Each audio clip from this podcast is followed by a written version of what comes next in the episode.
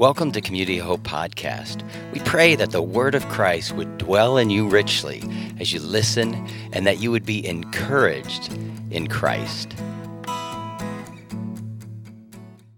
Hey, will you pray with me? Lord, thank you for the saints, the holy ones, the ones that you have washed and made clean that are here today. Thank you that we, we look at our lives, we're like, whoo, not clean. We listen to your voice, and we by faith say, righteous, holy, perfect in God's sight.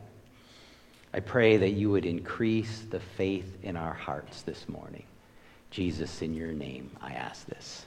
And everybody who agreed with this prayer said, Amen. So we're continuing our series through gospel eyes. And you know, uh, it's interesting what we're facing now. I mean, how many thought that this thing that started in March would be still going now? Anybody? Two weeks, three weeks, four, a month, three months, you know, it's going on. And it has effect on relationships. In particular, marriages, work relationships, family relationships, and even, this is what I found fascinating, AARP. These are older married people, right? The Association, Amer- American Association of Retired People, that they, they send, I don't even know what age they send it to you, but uh, they send you their info. Is COVID ruining your marriage? Financial concerns? Too much togetherness to strain your union? It's like, honey, I like you, but not that much, right? You know, um, it's interesting how our culture, how this uh, virus has really impacted family relationships. I mean, parents never dreamed that they would attempt to work and school their kids. I mean, that's like, it is a whole nother challenge, isn't it? Right? I mean, what kindergartner was meant to stare at a screen? No marriage, Elisabeth Elliot said, can survive without forgiveness. Why? Because marriage is a long term commitment between two sinners. Isn't that right? And this is why we have difficulty, whether you're newly married or married a long time. COVID just kind of puts those molecules together and brings out some of the bubbles. And, and even at work, you know, this is another article the saga of workplace conflict and dangers ahead. We have problems in relationships. Sinners come together, there's problems. And so did the church at Corinth. They had problems dealing with lawsuits. It, says, when one has a grievance against another, does he dare go before the court? I'm sorry, before the law, of, before the unrighteous instead of the saints? So, what are they saying? They're saying, uh, let's see, Dan and Betty have a problem. And what do they do? They go to the court. Instead of going, hey, uh, is there a wise person here that can help us figure this out? They're like, no, we're taking it before the justice, right? We're going to. And Paul is saying, guys, you know, don't you know that the saints will judge the world? When was the last time you had that thought? The saints, the holy, the, the, the people in the church who know Jesus will judge the world. And if you are to, if the world is to be judged by you, are you incompetent to try trivial cases? And then he says, Don't you know that we're to judge the angels? How much more than matters pertaining to life? Now, what I love about how the Apostle Paul reasons is he's got eyes that see the bigger picture. He's like, You guys are fighting over this, but can I blow your minds for a minute? You're going to judge the world. Not just the world, but the angels. Like, he brings this other perspective and don't you find that that is what you have to fight for when you're in a adjustment, when you're in a difficulty, whether it's in church or whether it's at work or whether it's with your spouse or with your kids? Don't you know that you have to fight for another perspective? Because what happens? When you are in the midst of a fight, you can feel your anger rising. Usually your heart starts beating, right? And it's hard to think clearly. Right? That's the way it is for me. Eh, and you don't want to calmly summarize the other person's point. Right? You don't want to go, oh, so what you're feeling is this, or is this what you're saying? You know, you don't want to go read a book. What do you want to do? You want to win. You want to crush them? You want to get your point across? And you may want to hurt the other person and make them feel bad. You hurt me, I hurt you, right? I, I mean, this is what happens. And it's so hard to try to say, no, wait, I need to get a bigger perspective. But these are gospel eyes, and gospel eyes come in, and God's like, hey, let me help you. Pause, walk away, do whatever it takes to gain a bigger perspective in this situation. It's massive. I remember going through a hard time, and, and I had like a, a scripture that just was, it, it was going through my brain regularly. I am being pruned, but I'm being pruned to be more fruitful. And I could say, This is difficult. The situation is difficult. These relationships are difficult. But God, you're using it for my good. Right? It's a, it's a, it's a perspective bringer. Because right now it feels like fire. Right now it feels difficult. Right now I'm uncomfortable in my situation, but there's fruit on the other side. I'm sure a branch does not like to be trimmed. You know, uh, when we did our emotionally healthy spirituality course, some of you may remember he said, when you're faced with these situations, turn to wonder. I wonder what my reaction is teaching me about myself. Why is my heart beating fast? Why am I getting angry? What's going on inside of me? I wonder why they're feeling this way, right? Go to wonder as opposed to anger. Now, easier said than done, but no child learns to walk overnight either, right? I mean, these are things that might be uncomfortable at first, but Paul is beautiful. He has these gospel eyes, and he, he's like, hey, I want to bring a bigger perspective, and we need a bigger, bigger perspective. And then he goes on, and he's basically going to say to them, You are empowered. You don't have to look over there. You've got the resources to deal with your problem. He says, So if you have such cases, why do you lay them before someone who's got no standing in the church? It's like the church is here. You guys can handle these kind of internal disputes. He says, I say this to your shame. Can it be that there's no one wise enough to settle the disputes between the brothers? But a brother goes to court, goes to law against a brother before unbelievers. He's like, guys, can't you figure this out? Can't, can't you guys, you know, have a mediator here in, in your midst who's wise enough to kind of help you with the disputes? So he's saying Christians don't go to court against each other. And you know, this scripture is actually burned in my mind because years ago, I think I was either in fifth grade or sixth grade, and um, we were playing kickball. We used to play in these tennis courts. And it was kind of cool because you'd run along some of the bases. We incorporated the, the tennis court net in it. And if you got it out over the tennis court, court fence, then you got a home run because you had to run outside the gate and get it. And, and there were these boys that we were fifth or sixth grade, they were probably ninth grade. Big age difference, big maturity difference. And somehow they found joy in coming over and like taking our ball and kicking it and kind of being mean and abusive to us. Well, my twin brother and I, we were pretty scrappy kids. And we looked around and we're like, there's 10 of us here or more. We can take them. So we go for it. Only to find it's just it's just my brother and I.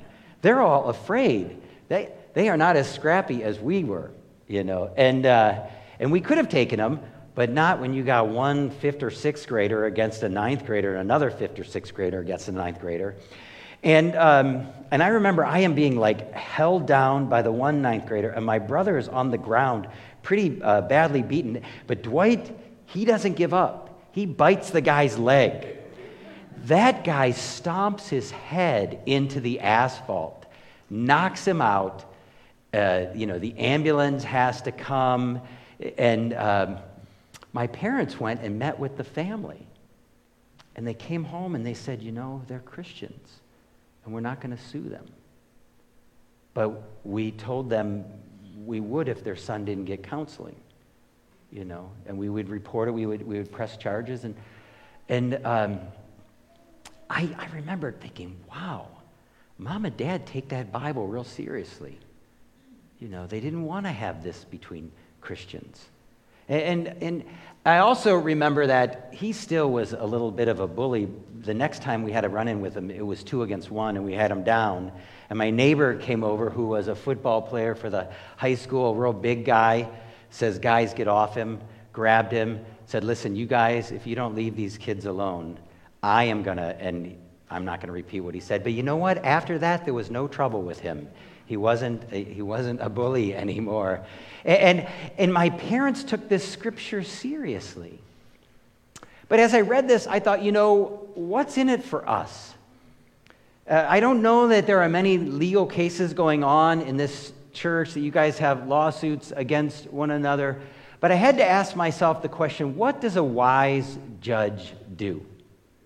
Like, what, is a, what does a wise judge do? Have you ever had a friend or uh, somebody that confides in you? They come to you and they tell you their problem. Usually it has to do with somebody else, right? Maybe it's a marriage problem and you talk to one person and you are like, their spouse. I just can't believe it. And you're up in arms. And then all of a sudden, maybe you get to talk to their spouse. You're like, they left half the story out. What's going on? Right? A wise judge listens to both sides, don't they? And I was thinking that so many times in our relationships, we are quick to speak and slow to listen. Right? I, I, had a situation recently that when I went back in my mind and I replayed it, it was a situation where I was called to intervene. And, and as I went to intervene, my goal was just to reason with the person, just a reason. And, it didn't go well. There wasn't much reasoning. It became very, very difficult and loud, and, and uh, there wasn't any listening. And, and I thought, you know, I wonder if I would have entered into the situation with questions and listening. It may not have gone any different. I admit that. But it might have. You know, I think listening is so critical and so important in all our relationships. It, it, I, I, found uh, many times couples will come into my office, and you know what they want me to do? He's right, she's wrong or you're 75% right, you're 25% wrong. And I have found that many times problems are solved when you just learn to get each other. You may not totally agree with what that other person is feeling or thinking, but you learn to get each other. And can I say this is a very difficult skill? Because if you have two people and somebody's upset about something, many times they, they they do want to be gotten, they do want to be understood, they do want to be known deeply, but this person just wants to hurt. And if you start listening, they may just start shooting darts at you, right? So it really takes two people who are willing to put their guns away, so to speak, and humble themselves and say, hey, could you help me understand you better? Many times in relationships, people will come to me and say, hey, it's like my spouse just keeps repeating themselves over and over and over again. And I say to them, they don't feel listened to. They don't feel heard.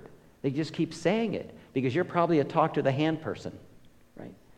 next time this happens, physically turn to them, walk into it, and just look them in the eyes and listen. Just, just, just listen. And then maybe you can say, so if I'm getting you, you're, this is what you're really feeling. But then that person needs to be man enough or woman enough to say, now I want to get you. And you know what's funny? When this happens, many times the problems just dissolve.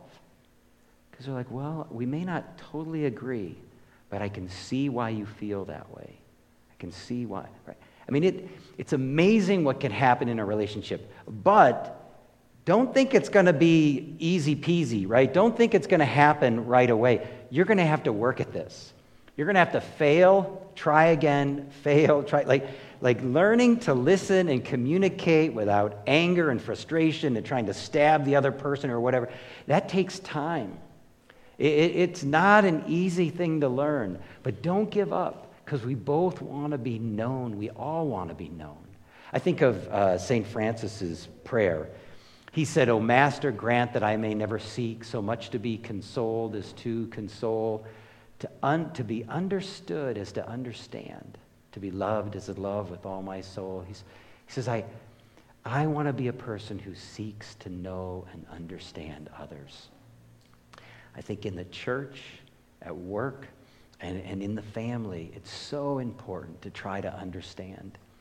He goes on and says, actually, then, it's al- it is already a defeat for you that you have lawsuits with one another. Why not rather be wronged? Can I say this, this verse is burned in my brain? I don't know why the Holy Spirit decided that, but many times, it, just this one phrase, why not rather be wronged? Like, oh, does that have to be in the Bible? Right?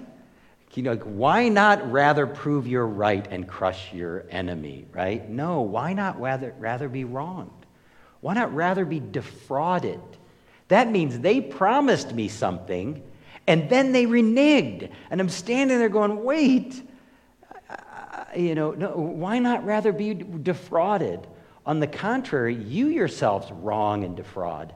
And you do this to your brethren. He's like, no, you guys are like at each other. I, I, the scripture that came to my mind was Galatians 5, where he says the entire law is fulfilled in a single decree love your neighbor as yourself. But verse 15, look at this. But if you keep biting and devouring one another, watch out, or you will be consumed by one another. I've seen churches and families that just consume each other. They just eat each other for lunch. And they think somehow they're, they're honorable and doing God's will and feelings and stuff. Have you ever noticed that when you're hurt by somebody, you've got an edge when they talk? You've got, it's almost like there's a barrier that they have to break through, right? And have you ever noticed that if somebody gossips to you about somebody, you used to feel fine about that person, but now they've gossiped about them, and when their name comes up or the thoughts come up, now there's all this stuff. You may not even know that person, right? But it begins this biting and devouring and destroying one another. And what's the answer? I think it's forgiveness. I think it's forgiveness.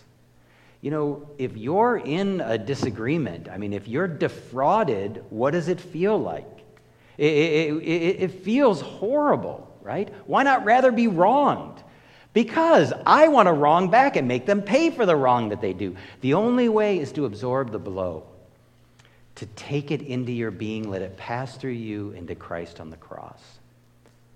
I mean, if you have a family heirloom, some chair that was your great, great, great grandparents, and it's been in your house for, uh, for so long, and you love that chair, you cherish it, and you invite me over for dinner, and I sit in it and break it, I'm like, oh, I'll pay for it. They're like, you can't. What happens? You absorb that suffering. To forgive me, you have to take that upon yourself. And that's what it feels like. And it feels like death, right? And then every time this comes to mind, you have to be willing to go, I give it up again. That thing your spouse did, that thing your kid did, that thing that that person at work did. Like when it comes to mind, you have to let go. You know, uh, marriages end, people divorce, and, and difficulty happens. And I remember Gretchen and I, uh, years ago, were counseling a couple, and they were considering divorce. And Gretchen said, You know, when my parents divorced, I, I forgave my dad because he's the instigator of it. And, uh, and yet, I had to forgive him again when he was late to walk down the aisle for me at our wedding. I had to forgive him when he never came and visited us at, at, at our, uh, at, after being married for years, decades. I had to forgive him when I held my first child in my arms and said, How could a dad not want a relationship with his his daughter. She said forgiveness was over and over and over again. I had to keep my hand open. And I think the only way to truly forgive is have gospel eyes. We need to see ourselves in the camp of the enemy. That person that we don't like, the person that hurt us, we need to say, I am that person to God. That human sandpaper, I am them to God. And, and, that humbles us and it pushes us down, and, and we become recipients of this grace and love. And then, as we receive that, we say, Lord, I can give that out to others. I can give the grace. We forgive as we've been forgiven. And then sometimes there are very, very, very heinous things that happen in this world. And we have to say, Lord, although I truly want to take vengeance, I will give all vengeance to you because you are the righteous judge and vengeance is yours. Now, having said this, I do believe there are times in the church where it's necessary to go to the judicial system. When there's abuse in the church, you don't deal with it in house. Why? Because you need to protect other people from this person. This abuser could go on abusing. It's not keep it a secret, it'll give us a bad. No, bring it out in the open. And there are times where we need to seek justice in a bigger way. Uh, there's times to do it in the church, but there's times where we need to say, no, no, no, this has to come out. It's necessary, it's righteous, it's good to bring it out in the open to see, uh, to allow the courts to deal with it. So he goes on and he says, Don't you know that the unrighteous will not inherit the kingdom of God? It's interesting. So if you are going to inherit something, what does that mean? You're typically a family member, right? And have you ever said somebody, you know what, you've got your family's resemblance? People will say, oh, you remind me of your dad. You know, you remind me of, and sometimes we'll look at the little one year old grandchild and go, looks like Hannah or looks like Gretchen. You know, you can kind of see them. And Paul is saying unrighteousness does not look like God. It doesn't look like the, the ones who would inherit. There, there isn't a family resemblance in unrighteousness. No, no, unrighteous are people who we are not and God is changing us. Now, how does this work? I have seeds of the kingdom in me. I have seeds of eternal life in me. Have you ever read this puzzling verse in 1 John that says, He who is born of God does not continue in sin? What do you say to that when you sin? What do you say to that when you say, recently I said, I am going to listen. I am going to be a good listener. I'm going to be empathetic. And it wasn't more than 15 minutes later, all that's gone, and I am just barking out, you know. And I stand there and go, oh, it just proves to me again I'm a sinner. And yet, if I have the life of Christ in me, I'm going to turn from that. I'm going to say I'm sorry, right? I believe that the, the tree of, of eternal life is growing inside of those who believe in Jesus. And that we, we do, in many senses, grow and get better. We're never perfect on this earth. One of the beauties is we're always staying humble because of our sinful nature. And that makes us look like Jesus, humility. But we know that this life is going to grow up. Someday this body's going to drop off, and we are going to be people who who look like Jesus will be like him.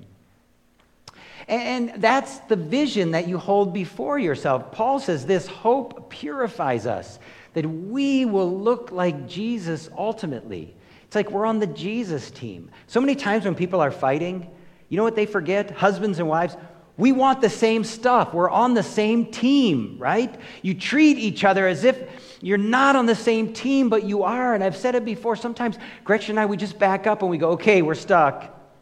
But what do we agree on? Oh, we really want to have a great marriage. We really want to, when we were parents, raise our kids well. We really, like, like we would back up and talk about our shared value. We may be stuck here, but we've got shared values that bring us together. To, like underneath the, the jerseys that you're wearing at the moment is the same team jerseys. Eh, eh, let that vision unify you. And Paul goes on and says, Don't you know that the unrighteous will not inherit the kingdom of God? Don't, don't be deceived, neither the sexually immoral, nor idolaters, nor adulterers, nor men who practice homosexuality, nor thieves, nor greedy, nor drunkards, nor revilers, nor swindlers. Could he have a bigger list? He sure could, couldn't he? He's saying when that's your identity, when you live into that, you're not going to look like Jesus. That's not, the, you don't look like a brother or sister of Jesus. That isn't, that isn't the life that Christ is growing within us. He goes, and such were some of you. Your life could be defined by that. But what happened? You were washed. It's a passive term. God did it to you. It's a term for baptism. You were sanctified. You were justified in the name of our Lord Jesus Christ by the Spirit of God. See, the reality is, is when we when we define our life, when we say, This is what I really need, this is what defines me, we're actually worshiping something else. We're, we're, we're giving something else uh, power in our lives, and that power will shape us, but it will also disappoint us. I was reminded of something recently. So, Dave and I rode to Columbus. It, we were going to ride to a pastor's conference. The conference was canceled. So, I said, Dave, I'm not giving up the bike ride. We'll ride to Columbus and rent a car and drive back. And, and I didn't know this, but the trail goes right through Kenyon College. And, and we took a break at this uh, stop to rest, and, and we heard the tennis balls being hit. And I'm like, man, I haven't heard tennis being played very often. Maybe that's a high school team. And this other couple said, no, no, that's Kenyon College. It's right over there. There's a really good coffee shop and all this. And they said, oh, they get really good speakers for their commencement address. And I said, yeah, they had David Foster Wallace in. I think it was in 2005. And I remembered his, uh, his speech, and, and I've read it and I've listened to it. And he has this wonderful quote in here about living for anything other than God and what it does for us. He, um, by the way, was an atheist, but this is what he said in his commencement address Everyone worships something because he, he, because here's something else that's weird but true. In the day of the in the day to day trenches of adult life, there's actually no such thing as atheism. There's no such thing as not worshiping. Everybody worships. He says if you worship money and things, if that's where you tap real meaning in life, you will never have enough and never feel you have enough. He says if you worship your body and beauty and sexual allure, you'll always feel ugly and when time and age start showing, you will die a million deaths before they finally grieve you. Worship power, and you'll end up feeling weak and afraid, and you will need ever more power over others to numb your fear. Worship your intellect, being smart or seen as smart, and you'll end up feeling stupid, a fraud, always on the verge of being found out. The insidious thing about these forms of worship is that they're unconscious. They're the default setting. They're the kind of worship you just gradually slip into day after day, getting more and more selective about what you see and how you measure without ever being fully aware that that's what you're doing. You see, whatever we worship, we will serve. For worship and service are always intrinsically bound together. Whatever most captures our imagination and heart, it ensnares us. We will ultimately either look to God or to success, romance, family, status, popularity, beauty, or something else to make us feel personally significant and secure and to guide our choices. And the vision, I believe, that the Apostle Paul holds out for the Corinthians, the thing that will help them get along is for them to have gospel eyes, to let these words, but you were washed, you were sanctified, you were justified in the name of our Lord Jesus. to have gospel eyes, to start seeing yourself from God's perspective. I mean, it weans us from that whole list of sins. And, and by the way, in that list of sins, is he saying that people never still struggle with sin? No. But he's saying, don't let it reign in your body. Don't give yourself, define yourself as somebody who's been washed, who's been forgiven, who's been redeemed. I want to end with this. I uh, came across this story, it was in a magazine. And it's about a Lutheran pastor named Jim Nestingen, and he's a big guy, six six. Also, he's fully orbed, too. Uh, and he, and he uh, was boarding a plane to fly coast to coast when he saw that there was a guy who he'd be sharing a row with who was just as big as him. And they awkwardly wedged up against one another and exchanged niceties, preparing for the long haul, basically sitting in each other's laps. Haven't you ever had that happen? It's like, my body is fully touching this person next to me.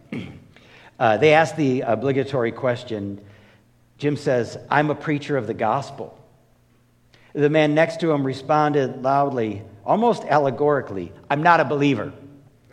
Jim assured him he was okay, and they kept talking. Turned out that the man had been an infantry man in the Vietnam War. And ever since, he carried with him all the awful things he had seen and done there. As the plane flew from one end of the country to the other, the man dumped his entire story into the lap of his pastor seatmate. And when he was finished, Pastor Jim asked the man, Have you confessed all the sins that are troubling you? The man balked. Confessed? I haven't confessed anything. Jim boomed back. You've been confessing your sins to me the whole flight long.